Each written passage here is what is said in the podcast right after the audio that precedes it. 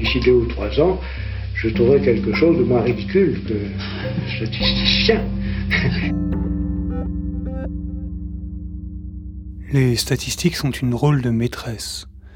Quand on en comprend les nombres, ce sont les mots qui les accompagnent qui deviennent flous. Quand à force de les tourner dans sa tête, les lettres prennent du sens, ce sont alors les chiffres qui perdent le leur. Sondage podcast du soir, c'est la seule émission qui vous aide à remettre dans l'ordre les chiffres et les lettres. Et 7 sur 10, c'est le sondage podcast de ce soir. Analysons-le ensemble. Dans les entreprises, 7 auditeurs de podcast sur 10 aimeraient suivre une formation audio en podcast. Parfois, vous n'êtes tout simplement pas le public auquel est destiné un résultat. La plupart du temps, les statisticiens s'adressent aux entreprises, et dans le cas de ce sondage, on parle même d'une grosse entreprise parce qu'on y a trouvé 10 auditeurs de podcast.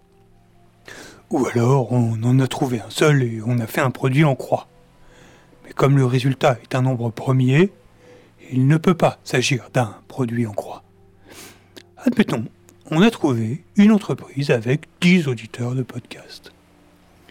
Eh bien, parmi ces 10 auditeurs, 7 se montrent favorables à suivre une formation audio en podcast.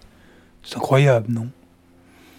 Alors bien sûr, on peut se demander ce que c'est une formation audio en podcast.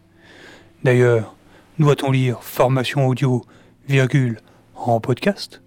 On parlerait alors d'une entreprise d'ingénieurs son, peut-être? Ou formation audio en podcast, mais on ne vous dit pas sur quel thème, ce seront bien évidemment les demandes de nos collaborateurs qui le formuleront.